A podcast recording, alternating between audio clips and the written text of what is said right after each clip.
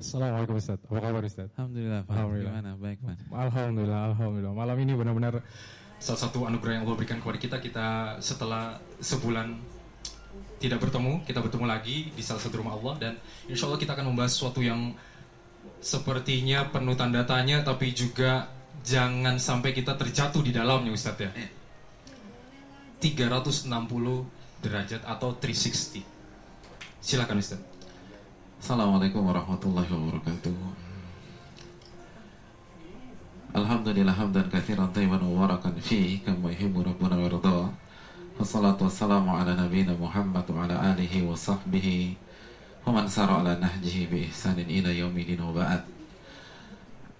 Hadirin yang dirahmati oleh Allah Subhanahu wa taala, rekan-rekan sekalian dan jamaah Masjid Al Azhar yang saya muliakan dan saya hormati, tidak ada kata yang pantas untuk kita ucapkan pada malam hari ini kecuali bersyukur dan terus bersyukur kepada Allah Jalla wa ala atas segala nikmat dan karunia yang Allah limpahkan kepada kita sehingga kaki kita, sehingga kaki kita bisa tetap melangkah dan kita kembali bersua, kita bertemu kembali dalam rangka beribadah kepada Allah Subhanahu wa taala.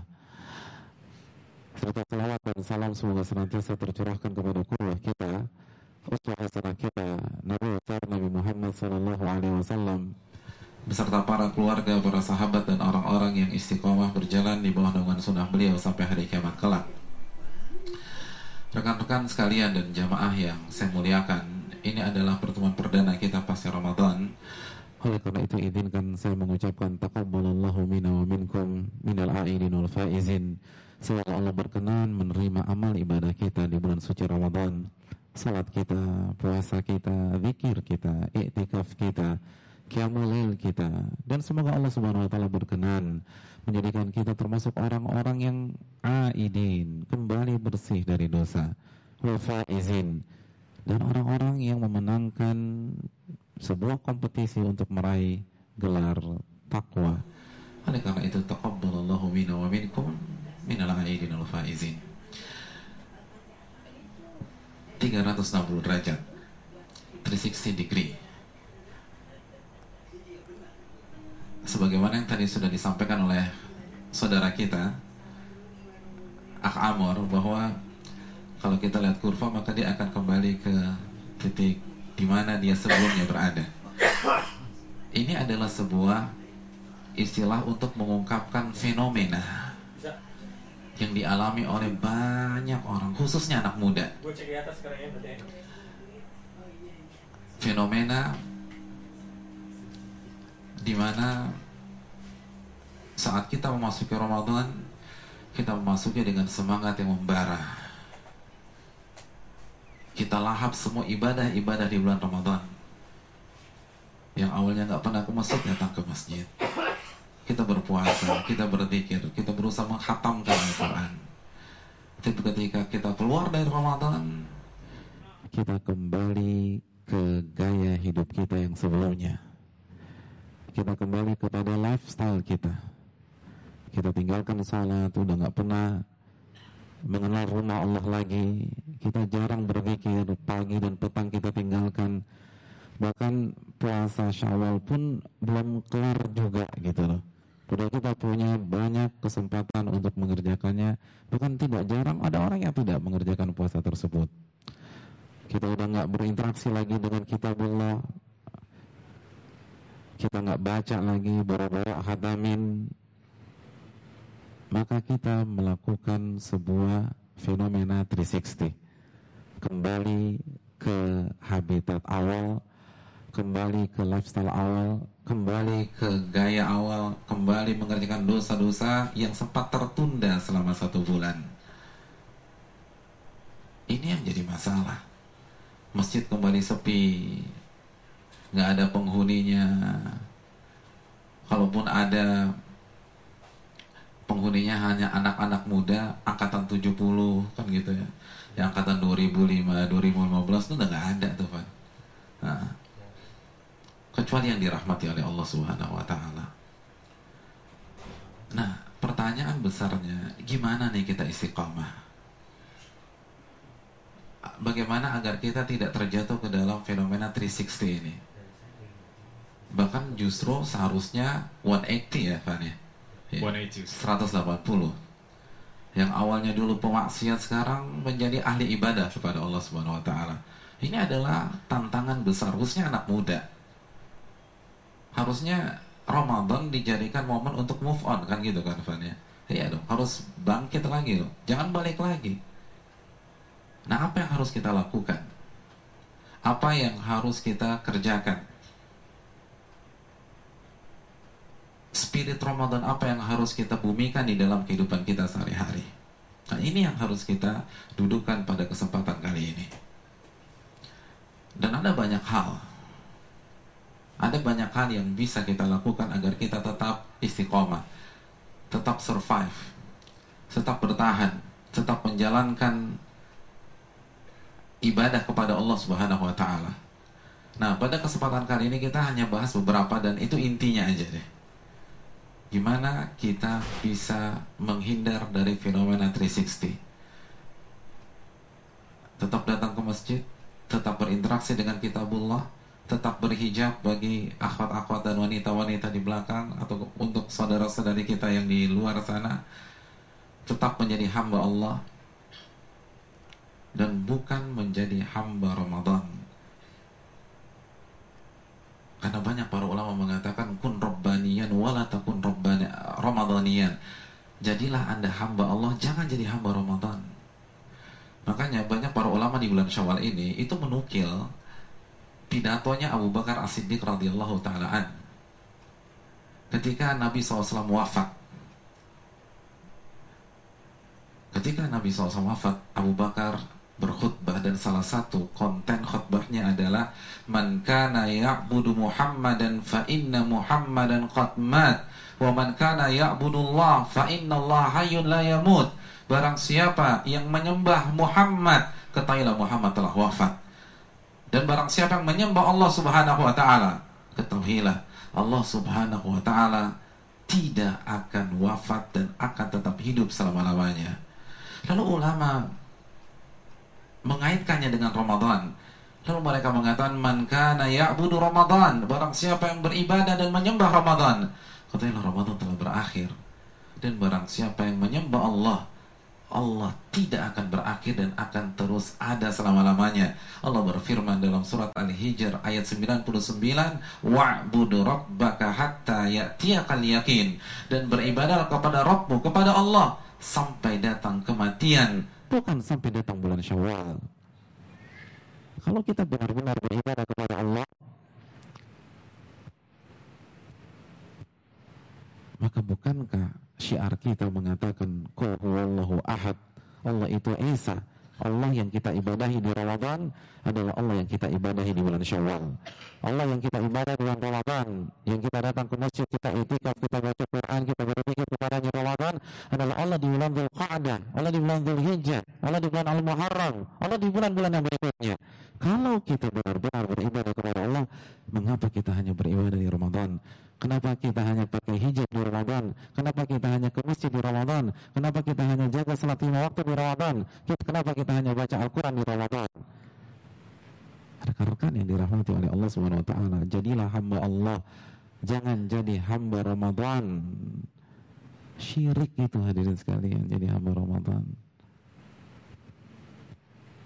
Makanya para ulama gemes gitu loh dengan orang-orang yang hanya beribadah di Ramadan. Kata mereka, bi'sal qaum la ya'rifullaha illa fi Ramadan. Seburuk-buruk kaum adalah orang-orang yang tidak mengenal Allah kecuali di Ramadan. Seakan-akan Allah itu musiman, Van. Gitu. Datangnya cuma di Ramadan. Nah mungkin kita tidak mengatakannya dengan lisan kita, tapi praktek kita, ibadah kita, rasanya menunjukkan hal tersebut. Nah, pembuktiannya kan setelah Ramadan, bukan di Ramadan. Apakah kita hamba Allah atau hamba Ramadan? Lagi-lagi pembuktiannya itu setelah Ramadan. Ya, analogi sederhana deh. Misalnya kita masuk ke sebuah BUMN, barang di rootnya. Kira-kira ketika masuk kantor tersebut, sekuritinya senyum nggak sama kita? Senyum ya. Lalu ketemu dengan resepsionis, dia pun menyapa dengan hangat. Lalu kita menuju lift karena kita mau ke lantai 10 Itu lift lagi numpuk, ada puluhan orang. Kira-kira kita didahulukan? Kita didahulukan. Silakan Pak. Lalu kita disambut, kita dijamu.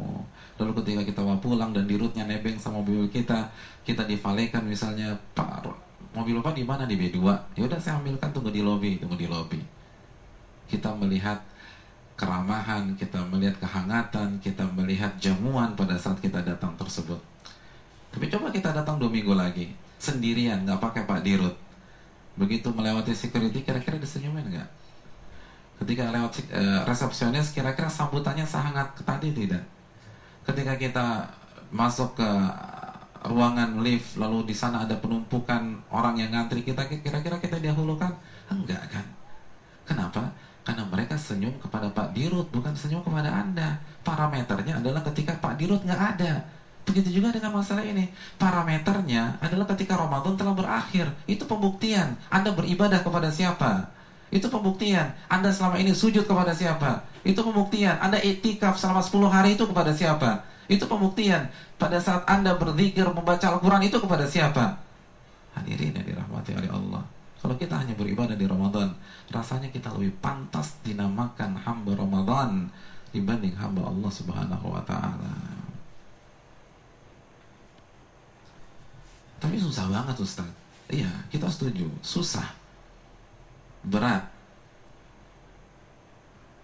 Oleh karena itu ada hal-hal yang harus kita lakukan agar kita bisa istiqamah pasca Ramadan. Bahkan semakin baik lagi pasca Ramadan. Yang pertama Yang harus kita lakukan Kira-kira yang pertama apa sih? Habis Ramadan ini tuh apa? Biar kita istiqomah Biar kita nggak kembali berputar 360 derajat Rekan-rekan yang dirahmati oleh Allah. Yang pertama Evaluasi hati kita. Semuanya berawal dari sini. Nabi Shallallahu Alaihi Wasallam bersabda dalam hadis riwayat Imam Ahmad, la yastaqimu imanu abdin hatta yastaqima qalbuh. Iman seorang hamba itu nggak akan istiqamah, tidak akan berjalan secara kontinu kecuali hatinya dulu istiqamah. Kalau kita ingin eksis pasca Ramadan, sebelum kita bicara sholat, sebelum kita bicara zikir, sebelum kita bicara hijab, sebelum kita ber, berbicara tentang memakmurkan masjid, sebelum kita berbicara dakwah, evaluasi hati kita. Evaluasi hati kita. Kan ini sumber keistiqomahan. Ini yang membuat orang balik 360 derajat pasca Ramadan karena hatinya bermasalah. Karena hatinya nggak ikhlas ketika Ramadan, ketika hatinya bukan menuju Allah tapi ikut-ikutan lingkungan sekelilingnya. Teman-temannya itikaf, ikut itikaf di Al-Azhar. Teman-temannya buat pengajian, datang ke pengajian. Teman-temannya pakai hijab di Ramadan, dia juga pakai hijab. Tapi karena Allah enggak. Mohon maaf orang seperti itu tidak akan bisa istiqamah. La yastaqim imanu abdin hatta yastaqima. Iman seorang hamba tidak akan istiqamah sampai istiqomah dulu hatinya. Nah ini jadi masalah. Karena banyak orang sekarang menjadikan parameter parameter move on, parameter istiqomah, parameter ketaatan itu dari penampilan dan itu keliru. Kan gitu ya. Parameternya itu dari penampilan. Coba kita tanya misalnya teman-teman uh, sebagai atau kita tanya seorang wanita atau seorang akhwat apa titik balik dia hijrah? Biasanya akhwat ceritanya tentang apa? Tentang hari pertama dia pakai hijab. Iya gak sih? Akhwat-akhwat di belakang benar gak sih? Pasti biasa testimoninya tentang tentang hijab. Biasanya nggak semua. Nah begitu juga dengan yang teman-teman yang ikhwan-ikhwan. Parameternya penampilan dan itu keliru. Siapa yang bilang demikian? Nabi SAW mengatakan parameternya ala inna fil jasadi mudghah. Idza salahat salahal jasadu kulluh. Wa idza fasadat fasadal jasadu kulluh. Ala wahyal qalbu. Ketahuilah sesungguhnya di dalam jasad manusia ada segumpal daging. Jika daging ini baik, daging ini saleh maka baiklah seluruh anggota badan. Dan apabila daging, ini rusak, daging ini hasad, daging ini ria, maka hancurlah seluruh anggota badan. Ala wahyal qalbu ketahuilah segumpal daging itu kalbu. Itu intinya, itu parameternya. Bukan penampilan. Kalau hijrah merubah penampilan, tinggal pergi ke Tanah Abang gitu Beli gamis, baju Pakistan, atau Tamrin City atau ke outlet-outlet busana muslim yang menjamur sekarang. Kalau parameternya hijab gampang. Tinggal beli online besok jadi. Ini jadi masalah. Banyak wanita banyak eh, teman-teman atau banyak uh, ikhwan dia pikir kalau penampilannya sudah berubah berarti dia istiqamah berarti dia ahli zikir berarti akan masuk surga. Makanya dia nggak belajar dia nggak mendalami, dia nggak melakukan perubahan karena dia pikir parameternya ada penampilan. Banyak wanita berpikir parameternya hijab, begitu hijab dipakai tiket surga di tangan. Enggak. Akhirnya dan ini makanya banyak fenomena banyak ikhwan atau banyak akhwat walaupun penampilannya sudah syar'i, sudah berhijab syar'i tapi gibah jalan terus. Ngomongin orang nggak pernah ketinggalan. Bersaing secara tidak sehat di dunia dakwah misalnya males ibadah. Baru kenima masalah sedikit galau, gitu gimana galau? Hadirin yang dirahmati oleh Allah. Karena intinya adalah hati. Allah inna fil jasadi mudghah. Ketahuilah sesungguhnya di dalam diri kita ada segumpal daging. Jika baik maka semuanya baik. Jika buruk maka semuanya buruk. Ketahuilah segumpal daging itu adalah hati. Makanya hadis ini riwayat Imam Bukhari dan Muslim. Dan hadis ini sebenarnya bukan hadis yang sempurna, rekan-rekan sekalian. Tapi ini adalah penggalan terakhir dari sebuah hadis. Jadi closing statementnya adalah apa yang baru saja kita sebutkan. Jadi hadis tadi adalah sebuah closing statement dari sebuah hadis yang utuh. Awalnya apa? Siapa yang tahu? Dapat hadiah? Nah. Ada yang tahu? Apa hadis yang tadi kita bilang sesungguhnya segumpal uh, di dalam segum, uh, di dalam uh, diri manusia ada segumpal daging. Jika daging itu baik maka baiklah semuanya. Dan apabila daging itu buruk buruklah seluruh anggota badan. Ketahuilah segumpal daging itu adalah kolbu atau biasa kita terjemahkan dengan hati. Itu adalah sebuah closing statement dari sebuah hadis yang utuh. Siapa yang tahu awal hadis tersebut? Ini harus ada hadiahnya pak. Nah. Ada. Apa hadiahnya? Kalau bagus saya yang jawab. Enggak, bukan. Ini hadiahnya. Wah. Apa tuh? Amplop. Ini. Kartu lebaran. Oh, ada. Ada, Ustaz. Masya Allah. Silakan. Bismillahirrahmanirrahim. Kalau nggak salah, Ustaz. Kalau nggak salah benar loh. Maksudnya, Eh, kalau nggak salah benar. Innallaha la yanzuru min suwarikum. Fa innallaha yanzuru qalbi. Ustaz. Kalau. Ah, ya. Gimana rekan-rekan? Benar nggak? Terserah antum aja deh, kira-kira benar nggak?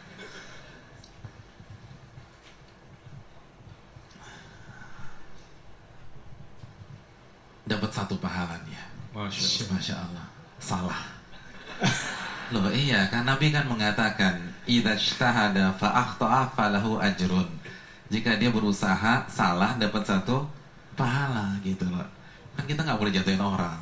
Harus tetap tetap kasih kata-kata positif gitu loh. Ya minum-minum misalnya eh, eh, itu tetap tetap hadiah kan? Tetap hadiah. Istihad aja dapat masa pahala dunia nggak dapat? Ah, siapa yang tahu? Oh, masya allah. Ayo. menambahkan silakan. Innal halala bayyin wal harama bayyin wa bainahuma mustabihat la ya'lamuhunna katsirun minan nas. Iya jazakallahu khair. Benar kan? Barakallahu fikum. Dua paham. Nabi SAW bersabda innal halala bayyin wa innal harama bainu bainahuma umur mushtabihat la ya'lamuhunna katsirun minan nas.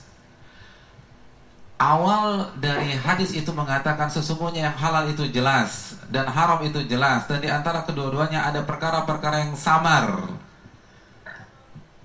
Kata para ulama, apa korelasi? Kenapa? Awal hadis tersebut berbicara tentang halal haram. Lalu closing hadis tersebut berbicara tentang hati. Ulama mengatakan kita tidak akan komit dengan halal dan haram kecuali hati kita baik kata para ulama. Itu korelasinya. Kita tidak akan mencukupkan diri dengan yang halal saja dan istiqomah dengan cara seperti itu. Dan kita tidak akan meninggalkan yang haram dan komit dengan lifestyle seperti itu kecuali hati kita baik. Penentunya hati. Penentunya adalah closing statement dari hadis tersebut. Kalau kita ingin memperbaiki kehidupan kita, agama kita, perbaiki hati kita. Itu yang pertama dan utama. Makanya, Van dan rekan-rekan sekalian, saya ingin tanya, Nabi berdakwah itu dengan dua fase. Fase Mekah dan fase Madinah. Dan fase Mekah adalah pondasi. Selama 13 tahun, apa yang Nabi dakwahkan? La ilaha illallah, akidah, iman, sholat itu baru di detik-detik terakhir sebelum hijrah. Zakat di Madinah, puasa di Madinah, haji di Madinah, semua hukum fikih di Madinah secara umum. Awalnya ngapain aja? Menekankan masalah hati dan akidah adalah masalah hati. Akidah itu masalah hati. Gimana hati kita yakin kepada Allah, yakin bahwa Allah Ar-Rahman, Ar-Rahim, yakin bahwa Allah Syadidul Iqab, Allah itu bisa mengadab Anda, Allah apabila menginginkan Anda tabrakan malam ini hanya mengatakan kun fayakun, itu dulu dicekokin. Itu dulu dimasukkan ke dalam hati seseorang. Karena kalau dia nggak yakin Allah mampu mengadab dia dalam hitungan detik, bahkan tidak bermain atau di bawah hitungan detik, maka dia nggak akan takut kepada Allah. Penekanan bahwa Allah Subhanahu wa taala melihat alam ya alam bi anallaha yara Tidakkah dia tahu Allah mau lihat dia? Nggak malu apa dilihat oleh Allah Subhanahu wa taala ketika Anda berzina, ketika Anda check in, ketika Anda ngisep itu ganja, atau ketika Anda sakau, Allah lihat Anda. Allah lihat Anda. Yang punya neraka lihat Anda, bukan yang punya Cipinang. Bukan yang punya Guantanamo, yang punya neraka. Itu ngelihat Anda. Lo Anda nggak takut sama sekali? Allahu Akbar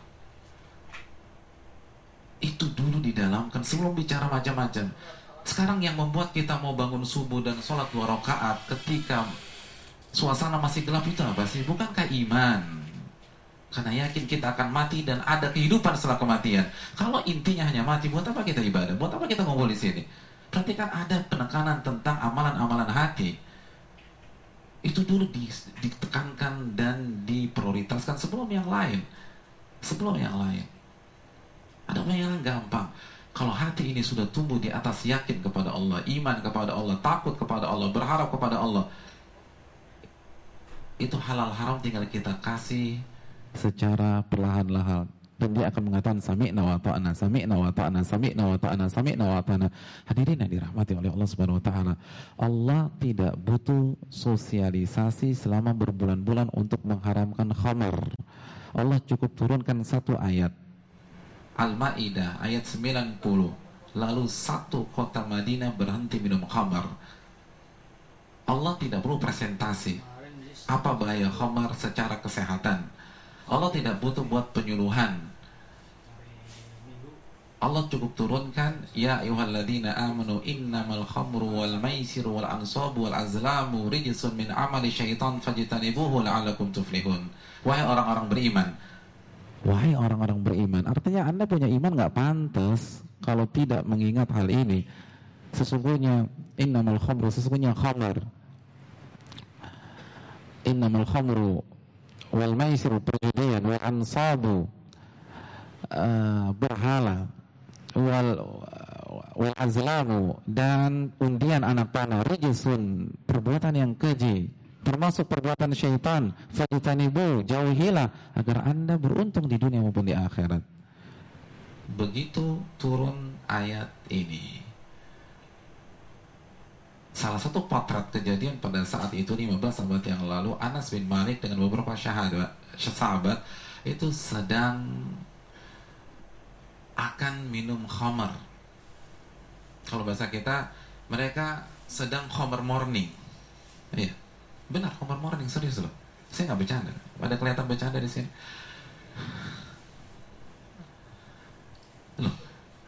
Rekan-rekan yang dirahmati oleh Allah SWT kan kita tahu sebelum ayat ini kan sudah turun firman Allah wala taqrabus salata wa antum sukara. Janganlah kalian mendeka, janganlah kalian mendekati salat pada saat kalian mabuk. Semenjak turun ayat ini, maka para para uh, umat Islam pada saat itu itu minum khamar hanya dua waktu, hanya dua waktu. Ba'da Isya dengan duha Kenapa demikian? Karena kalau minumnya jam 11, maka zuhurnya mabok gitu loh. Kan Allah nggak boleh. Kan Homer bertahap. Homer kan nggak diharamkan sekaligus, bertahap. Jadi sebelum ayat ini turun, sebelumnya turun wala taqrabus salat wa antum sukara. Janganlah kalian mendekati salat ketika kalian mabuk. Maka mereka hanya minum di dua waktu, ba'da isya dan ba'da subuh atau waktu duha. Karena kalau minum jam 10, jam 11, duhurnya mabuk. Kalau minumnya ba'da lunch atau makan siang, maka asarnya mabuk. Kalau minumnya pada asar, maka maghribnya mabuk. Kalau pada maghrib jelas Isya mabuk. Maka waktunya hanya dua dan yang yang siang pagi kan morning, homer morning. Dan mereka homer morning bukan biasa, itu biasa lah. Itu biasa. Jadi waktu saat itu antum melihat jenggotan cingkrangan mabuk tuh biasa, jadi itu biasa nggak ada masalah sama sekali. Oh, belum diharamkan, belum diharamkan. Dan ketika ayat ini turun, utusan Nabi berteriak, Allah innal khomra qad hurrimat, Allah innal khomra qad hurrimat. Ketahuilah khamr telah diharamkan. Allah telah khamr telah diharamkan. Allah telah turunkan pengharaman khamr. Lalu sebagian para sahabat bilang ke Anas, coba anda cek, itu suara apa? Kok saya, kita dengar suara di sini? Ketika dicek, ternyata benar itu utusan Nabi SAW yang mengatakan khamr telah diharamkan. Lalu Anas laporan kepada yang lain mengatakan bahwa Homer telah diharamkan. Apa yang terjadi? Semua menumpahkan gelas-gelas mereka yang berisi Homer. Semuanya. Dalam riwayat ada yang kurang lebih lima menit yang lalu sudah minum. Apa yang terjadi? Kalau antum minum lima menit sebelum pengumuman, kira-kira apa yang antum katakan? Alhamdulillah, ini rezeki dari Allah. Momen yang tepat, kan gitu ya. Tidak, mereka masukkan jari telunjuk mereka ke dalam kerongkongan dan mereka muntahkan kembali. Mereka tidak ridho ada barang yang telah diharamkan oleh Allah masuk ke kerongkongan mereka. Nggak ada kata mereka coba cross check dulu. Ah itu isu kali. Itu hoax hoax kita minum lagi minum lagi nggak ada. Nggak. Mereka nggak mau. Mereka takut. Mereka nggak berani. Subhanallah. Satu ayat.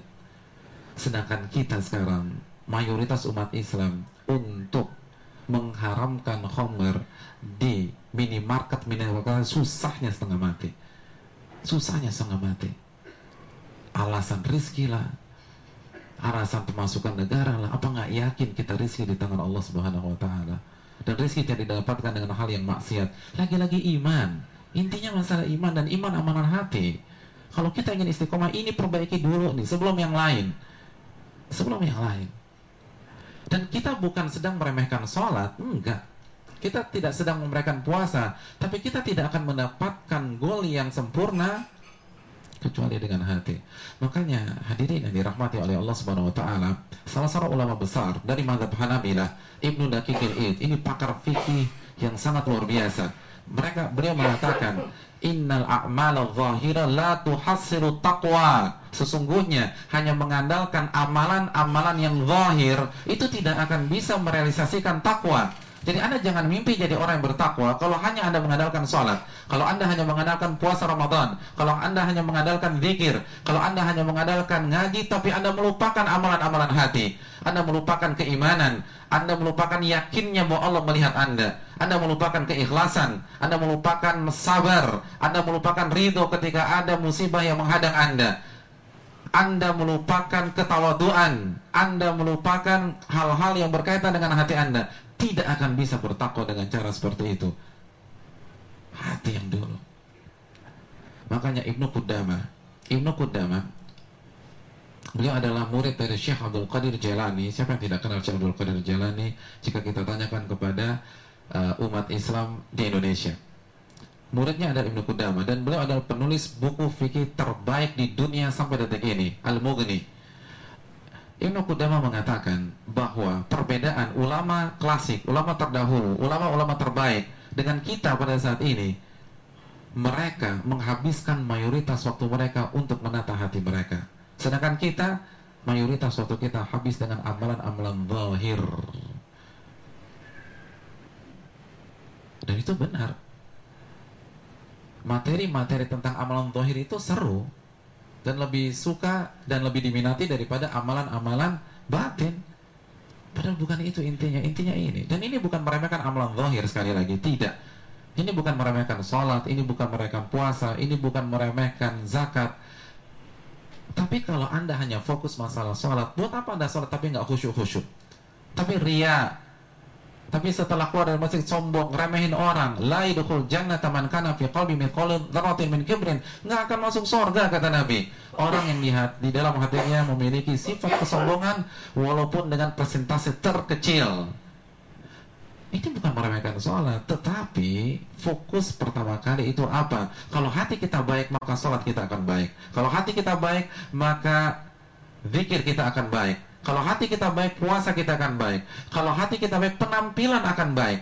Jadi ini bukan berarti menyerang penampilan teman-teman yang sudah berusaha mengikuti sunnah Nabi atau mengerjakan syariat Islam. Tidak. Namun kalau hanya menggunakan penampilan, apa bedanya kita dengan orang-orang munafik? Abdullah bin Ubay bin Saul juga jenggotan dan insya Allah istrinya pakai hijab. Karena kan inti kemunafikan apa? Inti kemunafikan adalah memperlihatkan iman dan menyembunyikan kekafiran. Tapi apa yang membedakan? Iman. Iman. Amalan hati. Ini yang harus ditekankan. Fokus kita itu harus terus diingatkan terhadap amalan hati. Makanya kan, oke okay, kita ambil momentum Ramadan apa yang dilakukan apa yang dilakukan ulama-ulama klasik pasca Ramadan. Para ulama-ulama klasik pasca Ramadan sebagaimana yang disampaikan oleh Ma'la bin Al-Fadl. Ma'la bin Al-Fadl mengatakan, "Kanu yad'unahu sittata ashhurin an yataqabbala minhum." Ulama-ulama seperti sahabat, tabi'in, tabi'ut tabi'in pasca Ramadan mereka berdoa kepada Allah Subhanahu wa taala selama enam bulan agar Allah berkenan menerima amal ibadah mereka di bulan suci Ramadan. Enam bulan. Hati mereka tidak bisa melupakan Ramadan sama sekali. Setiap hari, siang dan malam berdoa Rabbana taqabbal minna innaka antas samiul alim. Ya Allah terimalah amal ibadah kami di bulan suci Ramadan. Apa maknanya? Maknanya adalah karena kejelian mereka dalamnya pemahaman mereka tentang amalan hati. Allah Subhanahu wa taala berfirman dalam surat Al-Mu'minun ayat 60. Allah berfirman, "Walladzina yu'tuna ma ataw wa qulubuhum wajila annahum ila rabbihim rajiun." Ayat ini berbicara tentang amalan hati atau perasaan yang tidak bisa dipisahkan dengan orang-orang yang beriman. Perasaan yang tidak bisa dipisahkan dengan ahli takwa. Apa perasaan tersebut? Allah berfirman tentang orang-orang yang beriman dan orang-orang yang setelah sholat, setelah beribadah, setelah berzikir, setelah puasa Ramadan, setelah berinfak, setelah berzakat, setelah melaksanakan baksos dan seterusnya, wa qulubuhum wajilah dan hati mereka takut. Amalan hati. Hati mereka takut. Annahum ila rabbihim rajiun. Mereka akan kembali kepada Allah. Apa yang mereka takutkan rekan-rekan? Mari kita persilahkan Nabi kita Shallallahu Alaihi Wasallam untuk menjelaskannya. Kalau kita buku taf, buka buku tafsir, maka kita akan mendapatkan hadis Aisyah radhiyallahu taala anha. Di sana Nabi menjelaskan apa yang mereka takutkan. Kata baginda Rasulullah SAW, "Humul ladina yusallun wa yasumun wa yatasaddaqun wa yakhafuna alla yataqabbala minhum." Mereka adalah orang-orang yang salat, orang-orang yang puasa Ramadan, orang-orang yang berinfak bersedekah, berzikir, beribadah dan setelah mereka beribadah, hati mereka takut kepada Allah, jangan-jangan amal ibadah mereka tidak diterima oleh Allah Subhanahu wa taala. Hati mereka takut dan khawatir kalau amal ibadah mereka tidak diterima. Nah, ini korelasinya. Ketika hati orang beriman sakit, eh, hati orang beriman takut dan khawatir, amal ibadahnya tidak diterima, maka cara mengekspresikannya adalah dengan berdoa Rabbana taqabbal minna itu salah satunya Kenapa demikian? Karena doa itu adalah bukti yang menunjukkan bahwa kita takut. Doa adalah bukti yang menunjukkan kita khawatir. Saya berikan analogi sederhana. Apabila kita ingin melanjutkan studi, kita ingin melanjutkan studi. Misalnya ke PTN favorit yang ada di Indonesia. Besok pengumuman jam 10 baik online atau offline datang ke sana. Saya ingin tanya, kira-kira malam hari ini pas tahajud kita doa nggak kepada Allah? Ya Allah luluskan saya. Doa ya? Doa nggak sih? Nggak ya? Doa. Oke, kita doa. Lalu datanglah hari esok. Jam 10 keluar pengumuman kita lulus. Kita lulus. Saya pertanyaan saya berikutnya, malamnya pas tahajud lagi, kira-kira kita berdoa nggak sama Allah? Ya Allah luluskanlah saya. Doa nggak sih? Ya doa, tapi bukan itu Pak Ustadz kan gitu ya. Kita nggak akan doa, ya Allah luluskan saya. Kenapa? Kan udah lulus. Kenapa doa lagi luluskan saya? Harusnya dosa, doanya diganti, ya Allah lancarkanlah studi saya. Iya nggak sih? Benar nggak sih? Kalau saya salah mau diluruskan ya. Kenapa kita nggak berdoa lagi, ya Allah luluskanlah saya? Karena begitu pengumuman diumumkan, rasa khawatiran tidak lulus otomatis sirna. Dan ketika rasa khawatiran sirna, kita nggak berdoa untuk konten itu. Yang lain iya jelas harus berdoa. Ini menunjukkan bahwa doa menunjukkan adanya kekhawatiran. Doa menunjukkan adanya kekhawatiran. Jadi yang diolah oleh para diolah oleh para ulama pasca Ramadan adalah kekhawatiran, amalan hati. Jangan-jangan doa amalan ibadah saya nggak diterima oleh Allah Subhanahu Wa Taala, sehingga mereka berdoa sampai enam bulan. Antum tahu siapa mereka? Mereka adalah orang-orang seperti kota ada yang ketika Ramadan tiga hari khatam, tiga hari khatam, tiga hari khatam.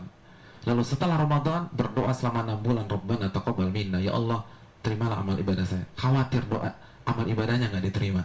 Orang-orang sekali ber Uthman bin Affan yang ketika Ramadan sehari khatam, sehari khatam, sehari khatam, sehari khatam, sehari khatam, sehari khatam. Lalu pasca Ramadan dia khawatir amal ibadahnya tidak diterima sehingga berdoa selama enam bulan agar Allah berkenan menerima amal ibadahnya. Orang-orang sekalipun Imam Syafi'i rahimahullah yang ketika Ramadan dua kali khatam per hari. 60 kali khatam di Ramadan. Lalu pasca Ramadan khawatir amal ibadahnya nggak diterima, lalu berdoa kepada Allah agar Allah berkenan menerima amal ibadahnya. Sedangkan kita yang tidak khatam-khatam, yang kalau khatam cuma sekali, cuma dua kali, cuma tiga kali, cuma empat kali, cuma lima kali, lupa berdoa kepada Allah karena nggak khawatir kepada Allah, lupa menata hati, sibuk halal bil halal, sibuk kumpul, sibuk selfiean ketika lebaran, lupa menata hati,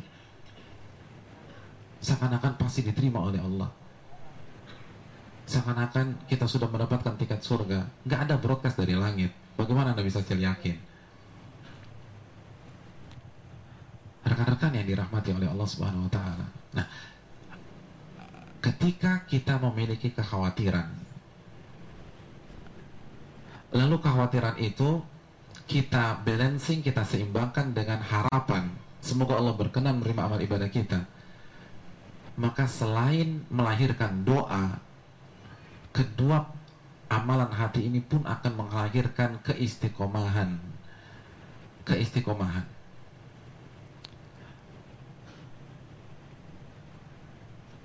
Itu pun salah satu kuncinya. Kenapa demikian karena kalau kita tidak khawatir kalau kita nggak khawatir amal ibadah kita tidak terima yang ada hanya harapan saja maka kita tanpa tidak sadar akan masuk ke zona aman the comfort zone kayaknya pasti masuk surga aja. Dan orang kalau sudah sampai di zona aman, dia tidak akan ibadah secara maksimal. Orang tuh harus khawatir dulu gitu loh. Baru dia akan berbuat. Kalau seseorang di semester terakhir dapat bocoran dari wali kelasnya, kamu dipastikan lulus semester ini dan masuk PTN favorit kamu. Kira-kira dia belajar serius nggak? Enggak, kan nggak ada rasa khawatir. Hadirin, amalan hati ini penting. PR kita pada hari-hari ini adalah mempertebal amalan hati kita. Kaji masalah tentang keikhlasan, kaji masalah tentang rasa takut kepada Allah, baca ayat-ayat tentang neraka, lalu baca ayat-ayat tentang surga sehingga tumbuh harapan kita kepada Allah. Tumbuhkan rasa cinta kepada Allah Subhanahu wa taala. Amalan hati ini penting. Makanya Ibnu Qayyim mengatakan orang yang beribadah itu harus tiga punya amalan. Eh, maaf, harus punya tiga amalan hati atau tiga perasaan. Yang pertama apa? Yang pertama cinta. Karena cinta akan membuat semua ibadah itu akan mudah dan indah. Iya enggak? Dengan cinta semua akan mudah. Semua hal tersulit akan mudah dengan cinta. Makanya kan rayuan era 80-an, era 90-an kan gunung pun akan kudaki. Lalu apalagi itu samudra akan kulewati, kan gitu ya. Tapi sekarang udah nggak laku lagi tuh ya. Kalau sekarang rayuan gimana sih? Hah? Misalnya apa ya? Yang kamu punya pelabuhan ya ya? E, kenapa emang? Aku ingin melabuhkan cintaku padamu misalnya begitu kan. Nah, itu jadi nggak laku lagi kayak begitu. Itu kayak era tahun 80-an atau era 90-an. Tapi itu benar loh. Rasa cinta itu akan membuat semua mudah. Artinya apa? Ketika kita mengendor pasca Ramadan, kita 360, maka Anda nggak cinta kepada Allah. Cinta akan membuat semua mudah dan semua indah. Sama seperti sama seperti seorang ibu yang stres ketika punya satu anak. Dan ternyata tetangganya punya 11 anak itu bahagia. Kenapa demikian? Karena 11 anak itu diasuh dengan cinta diasuh dengan cinta.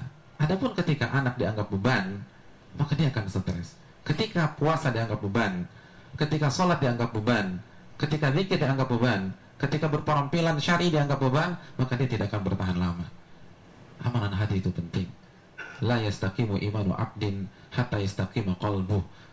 Kita nggak akan istiqomah sampai hati kita dulu istiqomah. Oleh karena sebelum yang lain, sebelum yang lain, perbaiki hati kita, perbaiki keikhlasan kita, ketawaduan kita, perbaiki rasa takut kita kepada Allah, rasa zuhud, perbaiki semuanya, maka insya Allah semua akan berjalan secara bersinergi dan paralel dan kita akan istiqomah biidnillahi ta'ala. Itu yang pertama. Yang kedua,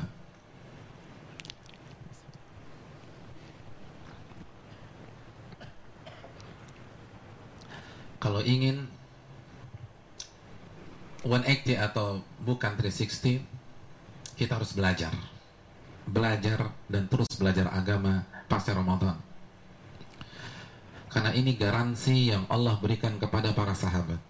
Dalam surat Ali Imran ayat 101 Allah subhanahu wa ta'ala berfirman wa takfurun?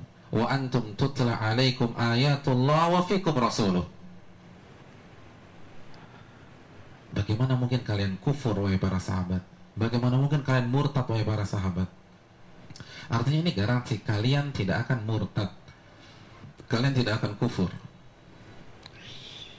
Apa penyebabnya? Ada dua faktor yang Allah sebutkan di sini. Yang pertama, wa antum tutla alaikum ayatullah. Kalian senantiasa mendengar ayat-ayat Allah itu dibacakan, dikaji, dibahas oleh Rasulullah sallallahu alaihi wasallam yang kedua, wafikum rasuluh. Dan di tengah-tengah kalian ada Rasulullah Wasallam. Faktor yang pertama, kalian senantiasa mendengar ayat-ayat Allah itu dikaji. Rekan-rekan yang dirahmati oleh Allah, nggak mungkin bisa kita istiqamah tanpa kita kembali ke kitabullah, ke Quranul Karim, ke sunnah-sunnah Nabi Wasallam. Kita duduk bersimpu membuka buku-buku para ulama. Tidak mungkin kita bisa istiqamah tanpa mengerjakan hal tersebut. Harus duduk, harus belajar, harus punya waktu. Harus punya waktu untuk belajar. Karena ini kunci kita istiqamah. Kenapa kita bisa belajar ilmu dunia? Kita tidak bisa belajar ilmu akhirat. Kenapa kita bisa belajar ilmu dunia yang belum tentu kepake loh? Kita tidak meremehkan ilmu dunia, kita perlu ilmu dunia. Tapi pertanyaan, kalau kita bisa serius ke sana, kenapa kita nggak serius di akhirat?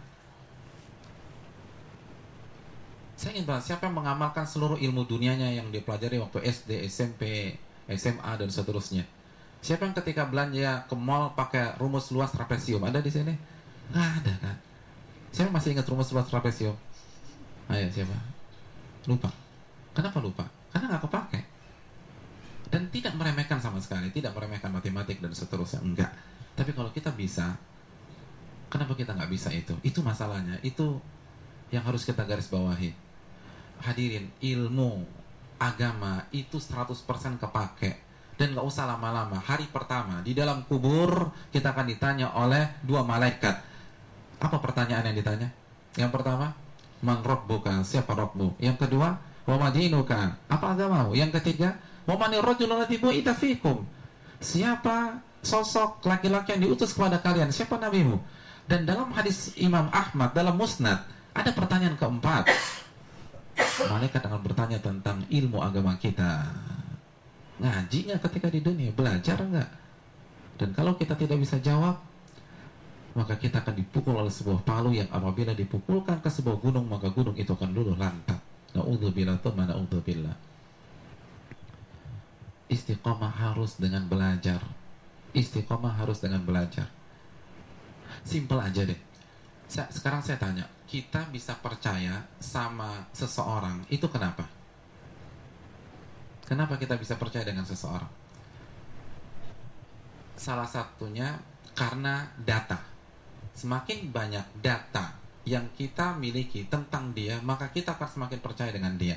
Data itu baik data uh, tertulis atau data lapangan.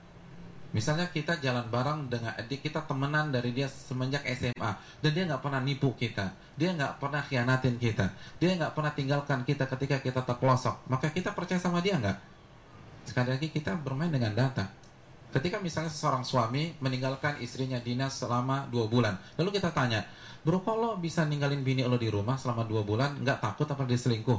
Oh tenang aja bro, gue nih udah punya pengalaman sama bini gue 15 tahun. Beli cabai keriting aja minta izin gitu. Pokoknya aman deh rajin sholat dan seterusnya. Kenapa? Karena kita punya data.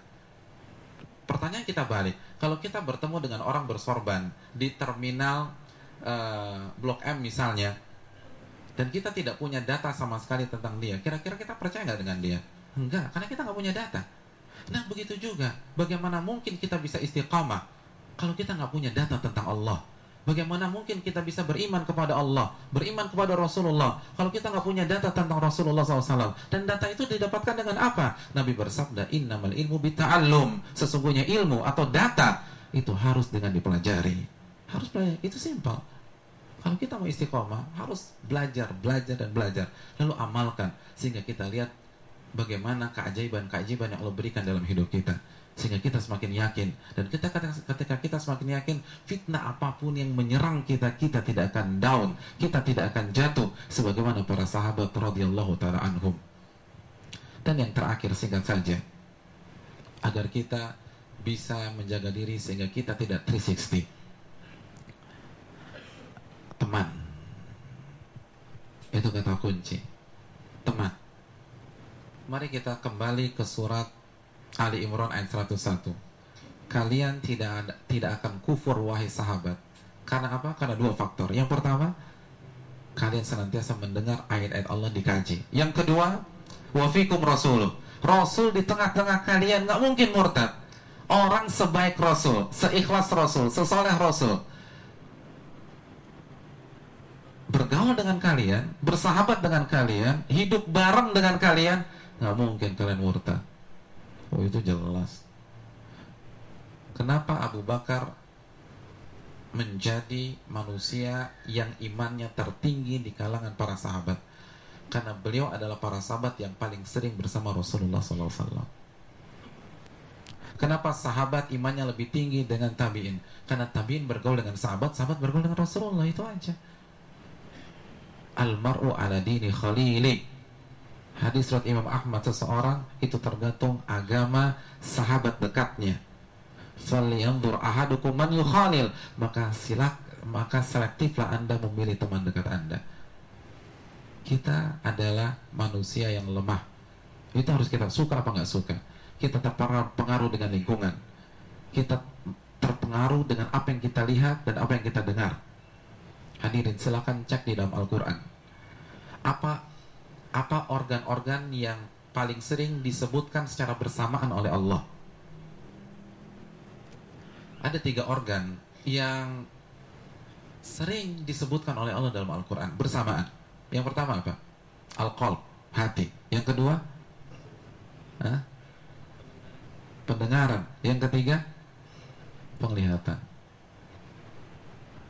Khatamallahu ala qulubihim wa ala sam'ihim ala absarihim. Al-Baqarah. Al-Isra. Inna sam'a wal basara wal fu'ad. Sesungguhnya pendengaran, penglihatan dan hati akan ditanya. Allah menutup tadi Al-Baqarah Allah menutup hatinya, pendengarannya dan penglihatannya. Kenapa tiga ini selalu disebutkan? Karena tadi kita katakan bahwa hati itu penentu. Hati itu penentu, hati itu raja. Sedangkan pendengaran dan penglihatan adalah pembisik yang paling dipercayai oleh sang raja.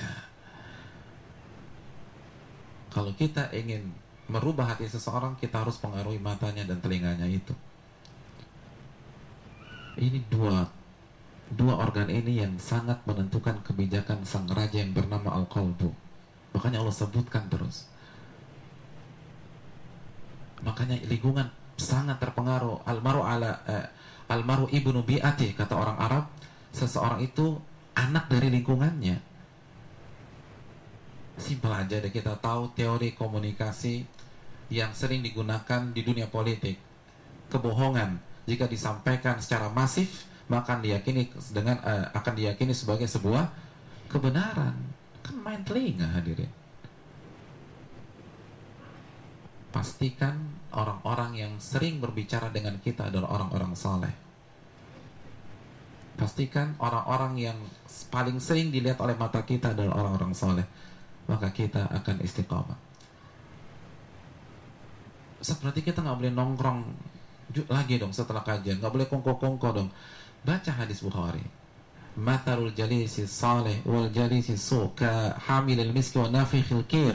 Perumpamaan teman al-jalis. Jalis itu bahasa Arabnya apa sih? Duduk. Berarti teman nongkrong gitu loh. Kan kita pernah dengar sabda eh, sabda Nabi SAW tentang hak jalan. Nabi pernah melarang sahabat duduk-duduk di pinggir jalan. Kalau bahasa kita kan nongkrong, ya enggak? Lalu kata para sahabat, ya Rasulullah kita nggak bisa meninggalkan kebiasaan ini. Maka Nabi katakan kalau anda nongkrong maka tunaikan hak jalan. Artinya silakan anak muda nggak bisa dipisahkan dengan dunia tongkrongan, tapi dengan siapa anda nongkrong itu yang jadi masalah. Dengan anda dengan siapa anda menghabiskan malam anda itu yang jadi masalah. Dan Nabi mengatakan perumpamaan teman nongkrong yang baik dengan teman nongkrong yang buruk itu seperti penjual minyak wangi dan pandai besi. Adapun penjual minyak wangi kata Nabi SAW, kemungkinannya cuma tiga. Yang pertama, imma an yuhdiyaka Ya, kemungkinan pertama dia memberikan minyak wangi itu gratis untuk kita. Mungkin dia distributor dapat bonus lalu bro ini buat lo nih bro gitu loh, gratis. Nah. Yang kedua, ima amtat amta anta amtabta aminhu. Kemudian kedua, udah nongkrong di outlet parfumnya dua bulan nggak dikasih kasih juga. Yaudah gue beli aja deh. Akhirnya kita beli jemprot wangi. Kemungkinan yang ketiga, ima am tajida min hurihan thayyibah. Nggak dikasih-kasih, nggak punya duit buat beli, paling nggak kan ketika nongkrongnya di tempat dia ada tester ini semprot gitu. Eh gue balik ya, ambil tester ini. Jadi wangi juga. Itu kalau gaul dengan tukang parfum. Tapi kalau bergaul dengan pandai besi kata Nabi kemungkinannya dua. Kemungkinan yang pertama Anda akan terkena percikan-percikan api tersebut dan akan membakar baju Anda atau membolongi baju Anda. Kemungkinan yang kedua, antajida minhu rihan khabitha. Anda akan bau apak di sana kata Nabi. Ingat, ini analogi. Jangan salah paham. Pernah ada seorang ibu-ibu bilang kepada saya, Pak Ustadz, semenjak saya dengar Pak Ustadz ngomong gitu tadi saya galau. Kenapa? Karena suami saya tukang besi Pak Ustadz. Apakah saya harus gugat cerai? Terus saya cari tukang parfum. Loh bukan begini ini analogi gitu loh.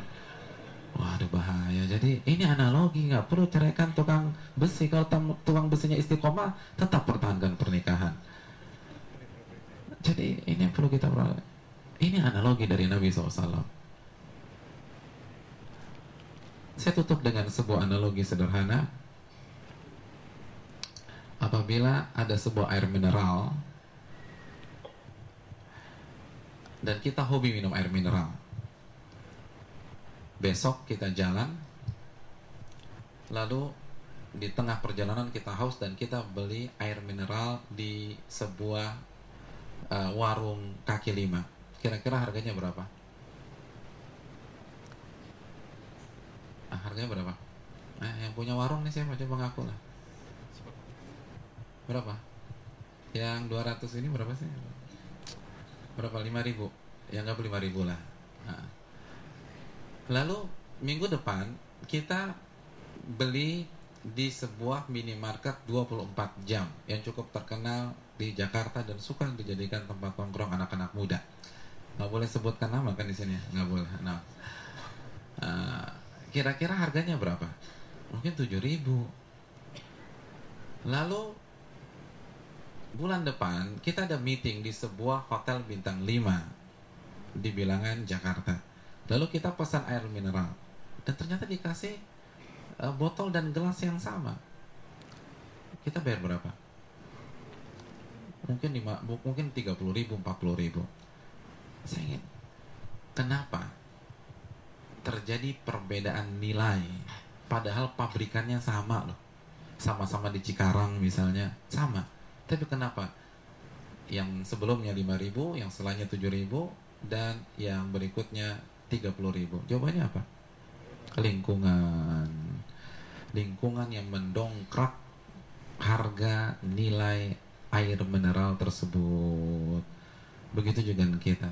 Sehebat apa pun potensi kita untuk jadi orang soleh, untuk jadi orang yang berprestasi, tapi kalau lingkungannya rusak, rusak sudah. Kalau teman-teman kita level imannya kaki lima, maka iman kita level kaki lima.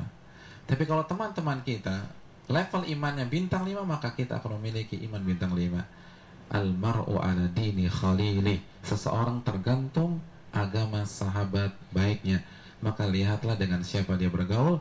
Itulah tiga tips agar kita tidak melakukan sebuah gerakan 360 pasca Ramadan dan justru sebaliknya kita jadikan Ramadan sebagai ajang untuk move on, untuk bisa semakin baik, bahkan kalau bisa 180 degree di dalam kehidupan kita pasca Ramadan. Semoga yang sedikit ini bermanfaat dan kita buka share, sesi sharing, sesi tanya jawab atau barang siapa ingin mengkoreksi jika saya ada kesalahan maka silahkan disampaikan. Wassalamualaikum warahmatullahi wabarakatuh. Masya Allah, precious ya. Penjelasannya sangat mudah dimengerti. Bukan begitu?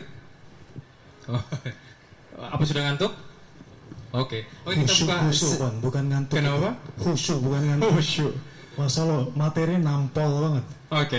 Sebelum tanya jawab eh, ada pengumuman pemberitahuan sebetulnya. Kita di kajian ini ada insya Allah Ustadz akan menulis artikel-artikel yang bisa di share. Kita bisa gabung di ada BBM dan WhatsApp. Pin BBM-nya 578 5BB8E. 578 5BB8E. Insya Allah di situ kita akan memberikan materi-materi yang insya Allah nanti Ustadz akan tulis dan akan di share di situ. Lalu ada WhatsAppnya di 0878 0878 784 05003. Oke, kita mulai sesi tanya jawab dimulai dari Brothers Side. Sisi Sisi mana, Mat? Yang paling dekat dulu. Iwan dulu. Nanti eh, komposisinya kita ada pertanyaan dari Iwan, kemudian eh, Ahwat juga, dan ada dari Twitter karena kita eh, akan eh, menggencarkan lewat medsos. Jadi dari Twitter juga ada. Dan seperti biasa, yang tidak kebagian bertanya di sini, nanti kita ada sesi di bawah, lesehan dan segala macam. Tafadol. Oh, ada hadiah. Wan, kalau anda yang bertanya boleh. Masya Allah. Oke, di ujung sana sudah ada yang tunjuk tangan. Afwan. Bisa tolong di estafet, estafet terus ke belakang.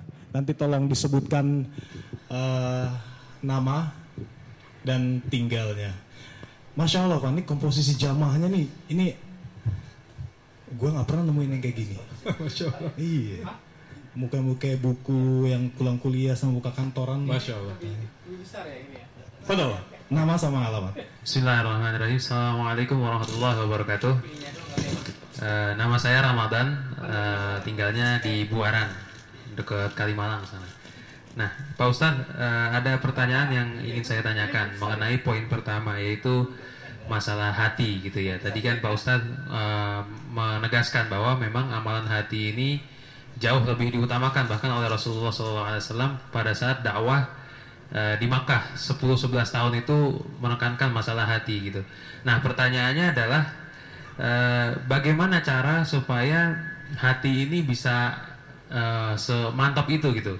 Pertanyaan ini nyambung dengan misalnya tadi Pak Ustadz ngomong masalah amalan-amalan zahir gitu ya. Eh, itu itu akan ikut beres kalau misalnya hatinya beres. Nah pertanyaan saya apakah amalan-amalan zahir yang kita lakukan itu tidak juga menguatkan eh, hatinya itu sendiri gitu ya? Kira-kira gitu sih. Nah, jadi tips-tips untuk menguatkan eh, hatinya itu. Mungkin itu aja. Syukron. Jazakallah khairan. Assalamualaikum warahmatullahi wabarakatuh. Waalaikumsalam warahmatullahi wabarakatuh. Jadi kalau boleh gue tambahin dikit, semakin beramal semakin minder ya, semakin nggak yakin gitu ya. Ya, kira-kira gitu. Oke. Ya,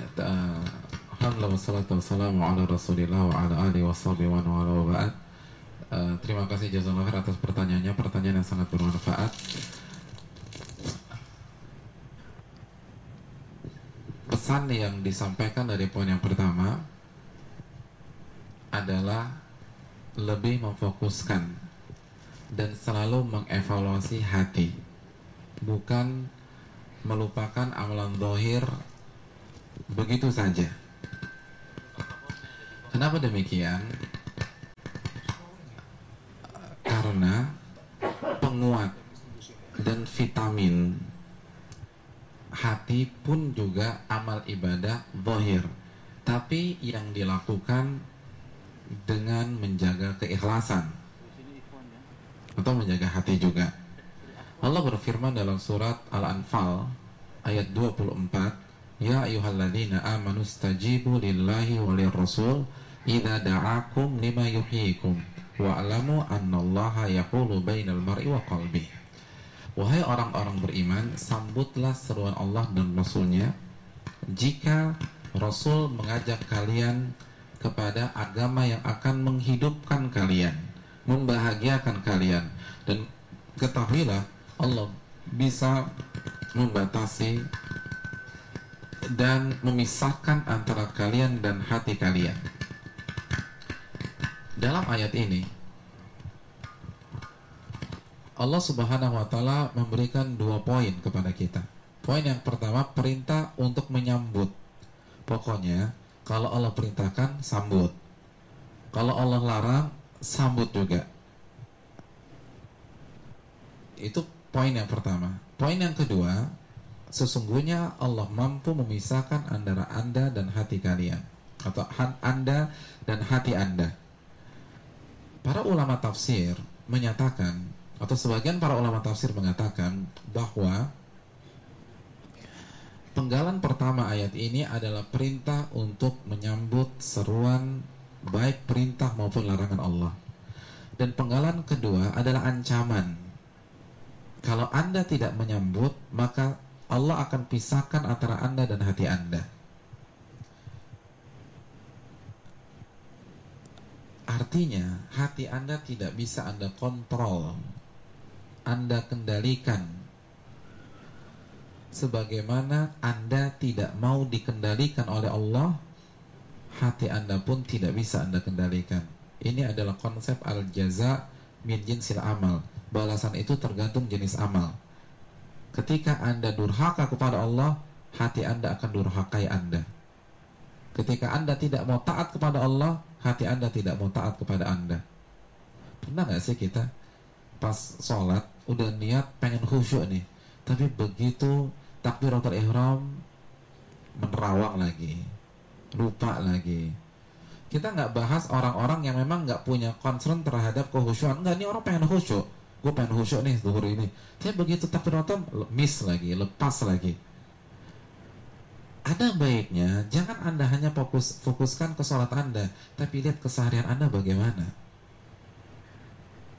karena ketika hati anda tidak bisa anda atur itu salah satu buah dari ketika anda tidak mau diatur oleh Allah Subhanahu Wa Taala pernah nggak sih kita benci sama seseorang ada orang benci sama ibunya.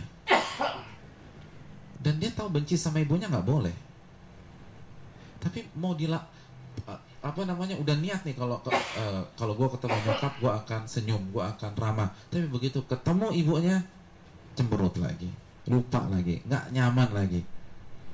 Jadi dia nggak bisa ngontrol hatinya. Padahal dia udah briefing hatinya. Pokoknya kalau gue mau ketemu dia gue harus baik. Tapi enggak tuh pernah nggak sih nggak ada atau bisa ketemu teman lah yang udah khianatin kita kita pengen ini tapi miss lagi jadi kita nggak bisa ngontrol hati kita sendiri berarti ada masalah dengan komitmen kita dalam menyambut perintah dan larangan Allah.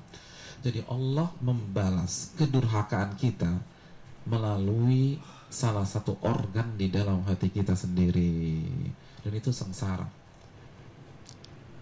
Itu menyengsarakan. Oleh karena itu ini yang perlu kita camkan.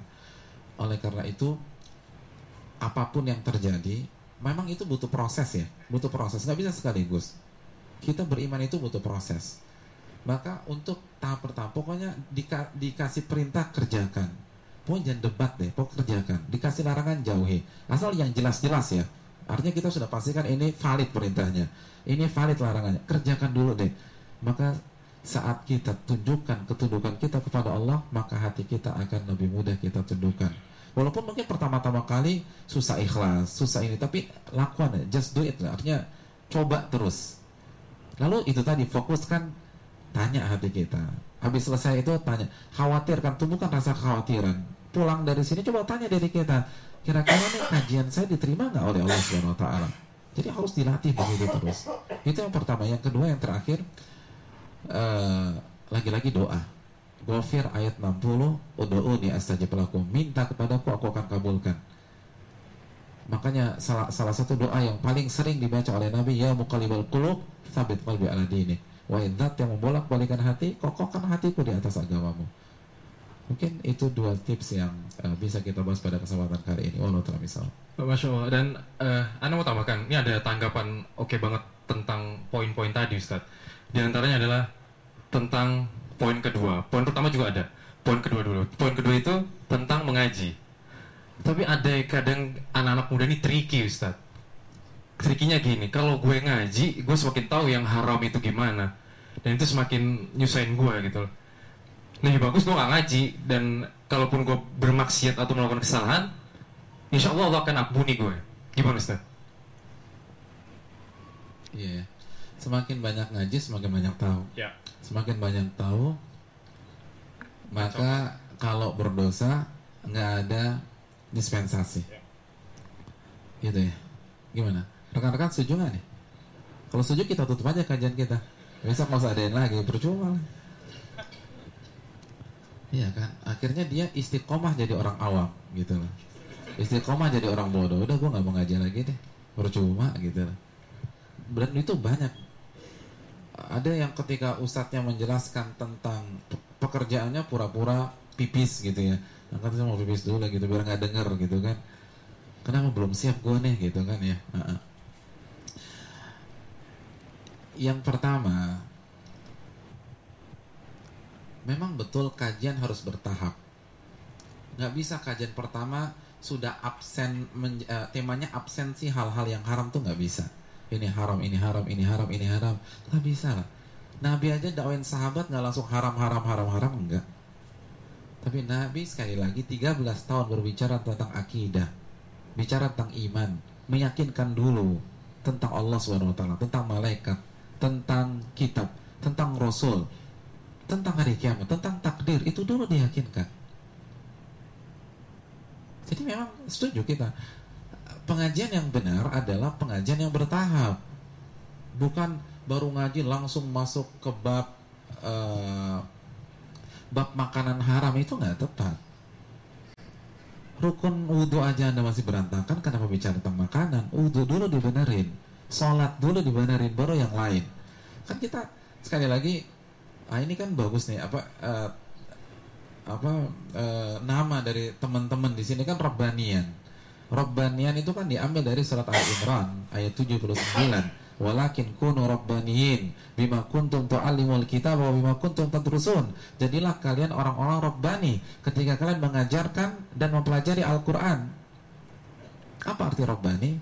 Rabbani kata Ibnu Abbas adalah orang-orang yang mempelajari ilmu secara bertahap. Dan yang pertama back to basic, mulai dari hal-hal dasar. Secara perlahan-lahan baru berbicara perkara-perkara besar. Memang harus ada proses itu yang pertama. Yang kedua, perlu kita ketahui menuntut ilmu itu hukumnya apa sih? Nabi bersabda talabul ilmi faridatun ala kulli muslim. Hadis riwayat Imam, Imam, Imam Ibnu Majah. Menuntut ilmu agama hukum, eh, hukumnya wajib.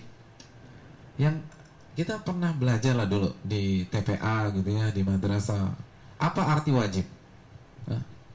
Yang TPA dulu siapa? Hmm, Nggak ada. Yang madrasah? Terus masa kecilnya ngapain nih? Tapi nggak masalah. Yang penting kan udah tuanya gitu ya. Nah, itu intinya. Yang penting istiqomahnya pas pas udah berumur. Wajib itu jika dikerjakan dengan ikhlas dapat pahala dan kalau ditinggalkan dosa. Jadi sebatas anda nggak punya waktu untuk ngaji dosa udah dosa. Ini bukan kegiatan alternatif, ini kewajiban. Kalau kita nggak punya waktu untuk belajar dosa. Itu yang kedua. Yang ketiga, perlu kita bedakan antara tidak tahu dan tidak mau tahu. Tidak ma, tidak tahu itu memang dimaafkan dalilnya ayat terakhir surat Al-Baqarah. Rabbana la tu'akhidna in nasina aw akhtana. Ya Allah jangan engkau hukum kami karena kesalahan kami disebabkan karena kami lupa atau kami nggak tahu. Itu dimaafkan. Artinya gini nih, orang yang belajar tentu saja nggak mungkin mengetahui semua hal dalam satu dua kajian otomatis dia harus berproses. Nah, di dalam proses itu dia tersungkur, dia nggak sengaja mengerjakan hal yang haram karena ketidaktahuan dia lakukan hal yang haram, itu nggak ada masalah, itu dimaafkan, dimaafkan. Tapi orang yang tidak mau tahu itu di dalam istilah ilmu akidah dinamakan i'rad, berpaling. Berpaling itu apa sih? Ini orang datangin kita, kita buang muka gitu, itu berpaling. Jadi it, it diundang, di broadcast, dikasih buku, dikasih artikel, emang dia nggak mau baca, nggak mau datang, itu berpaling. Dapat kata maaf? Enggak, nggak ada maaf. Allah berfirman dalam surat Taha ayat 124, "Wa man a'rada an dzikri fa inna lahu ma'isyatan dhanka wa nahsyuruhu qiyamati a'ma." Barang siapa yang berpaling dari agamaku, berpaling nggak mau belajar, nggak mau mengkaji, nggak mau dengar, dia berpaling. Fa inna lahu ma'isyatan donka maka dia akan menjalani sebuah kehidupan yang penuh dengan penderitaan penuh dengan kesengsaraan. Cukup sampai di sini? Belum. Ini baru pemanasan kata Allah Subhanahu wa taala. Wa nahsyuruhu yaumal qiyamati a'ma. Dan kita akan bangkitkan dia hari kiamat dalam kondisi buta. 50 ribu tahun buta. Naudzubillah. Tuh naudzubillah Lalu dia shock, dia bertanya kepada Allah, "Qala rabbi lima hasyartani a'ma wa qad kuntu basira?" Wahai Rabbku, kenapa engkau butakan aku? Bukan kepada saat aku hidup di dunia aku bisa melihat? Apa kata Allah? Qala kadzalika atatka ayatuna fanasitaha wa kadzalika yawma yawmal tunsa. Mau tahu jawabannya? Dulu waktu waktu Anda hidup di dunia, ayat-ayat kami datang kepada Anda. Lalu anda pura-pura melupakannya. Bro kalau nggak datang lo di, di Al Azhar, gue lupa nih, lo nggak ingetin sih. Lo gue gue miss call 13 kali, masih lupa juga gitu. Jadi sekali lagi, pokoknya pura-pura lupa. Dia nutup mata. Wa kadzalika al tunsa. Maka pada hari ini Anda kami lupakan kata Allah Subhanahu wa taala. Orang seperti itu sengaja nutup mata. Sengaja nutup mata ketika didakwahi, diajarkan, maka balasannya sekalian dibutakan oleh Allah pada hari kiamat. Itu sekali lagi jaza al jaza min jinsil amal. Balasan itu tergantung jenis amal. Ketika kita nggak mau tahu, Allah nggak akan mau tahu tentang urusan kita. Ketika kita tidak mau melihat ayat-ayat Allah, Allah butakan kita pada hari kiamat. Kelak naudzubillah atau mana Mungkin itu. Masya Allah, Wan. Cari aman, tapi malah dahsyat balasannya ya. Yo, malah kesandung ya. Ah, khair. Dan yang terakhir mungkin, yang terakhir tentang masalah ini. Ingat nggak konsep Allah Subhanahu wa taala ketika Allah berfirman wa lahumut thayyibat wa yuharrimu 'alaihimul khaba'ith. Yang Nabi halalkan hanya yang baik-baik saja atau aman bagi Anda. Dan yang Nabi haramkan hanya yang buruk dan meracuni Anda. Jadi ketika kita mengetahui bahwa ini nggak boleh, maka kita baru saja mengetahui sesuatu yang selama ini meracuni kita. Kok nggak bersyukur sama Allah? Harusnya kan Alhamdulillah. Kita mau minum minuman ini nih. Terus ada resepsionis bilang mohon maaf mas ini racun mas. Alhamdulillah jazakallah khairan. Nah ini kok malah marah. Mau nutup telinga. Gue nggak mau denger nih tetap pelikul-pelikul aja. Ya kan nggak benar. Allah yang mengatakan yang nabi yang Allah yang nabi haramkan hanya yang buruk. Nggak ada yang baik diharamkan nggak ada tapi karena hawa nafsu karena ego karena sombong karena sok pintar maka kita nggak mau mendengar dan mempelajarinya Allah telah mungkin itu Masya Allah Jelas ya. Oke, kita masuk di sesi pertanyaan lanjutan uh, dari Iwan kemudian pertanyaan Ahwat. Nanti setelah Ahwat kita ada pertanyaan dari Twitter kemudian lanjut lagi ke Iwan. Tafadol untuk Ahwat didistribusikan mikrofonnya panitia. Mungkin sudah ada. Ya. Bismillahirrahmanirrahim. Assalamualaikum warahmatullahi wabarakatuh. Waalaikumsalam warahmatullahi wabarakatuh. Nama saya Eri. Uh, Pak Ustadz, ini ada beberapa yang mau ditanyakan terkait dengan tadi tipsnya. Salah satu untuk tidak berbalik ke uh, 360 adalah menjaga lingkungan atau teman-teman yang berada di sekitar kita. Artinya kita harus pandai-pandai memilih siapa yang boleh kita uh, jadikan teman atau jadi, kita jadikan sahabat. Uh, di sini yang jadi pertanyaan adalah bagaimana kita membangun korelasi dengan mereka-mereka yang belum baik gitu. Bagaimana kita bisa bergaul, bisa berbaur tapi tidak lebur dengan mereka yang belum baik gitu. Itu yang pertama. Kemudian yang kedua adalah uh, hidayah itu hanya hidayah itu adalah haknya Allah gitu. Untuk mereka-mereka yang belum baik, apakah mereka tertakdir uh, memang tertakdir tidak baik dan tidak mendapat hidayah gitu karena seberapapun kita memberi dakwah atau memberitahu atau mengingatkan, tapi kalau eh, belum tertakdir atau eh, belum waktunya insaf gitu, ya eh, akan tetap nggak baik gitu. Nah maksud saya di sini kriteria apakah yang menjadi yang Allah uh, tetapkan untuk seseorang bisa dapat hidayahnya Allah gitu. Itu aja. Terima kasih. Assalamualaikum warahmatullahi wabarakatuh. Iya, dua pertanyaan. Ya, uh, terima kasih Jazakallah khair atas pertanyaannya. Uh, yang pertama itu gimana kita bangun uh, relasi hubungan dengan orang-orang yang belum baik. Uh, kita punya konsep ya, kalau misalnya dia muslim atau dia muslim, kita nggak boleh putuskan selama-lamanya loh.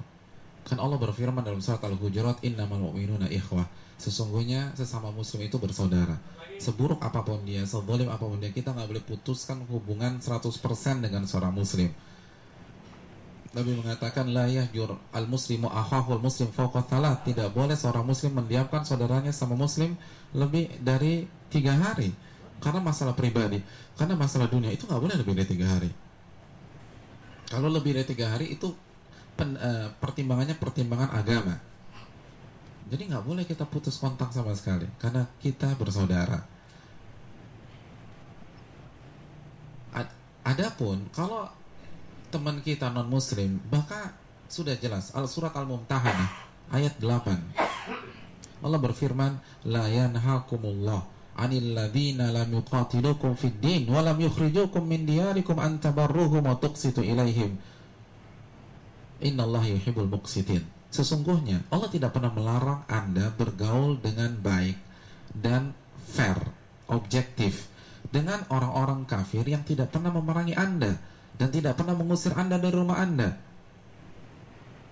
Dan Allah menyukai orang-orang yang objektif dan orang-orang yang fair. Jadi sekali lagi yang perlu kita camkan, jadi gini loh, pergaulan itu kan ada bertingkat-tingkat, relasi itu ada, ada yang bertingkat-tingkat ada teman cuman kenal muka aja gitu loh. Kita kenal dia muka tapi kita nggak tahu namanya.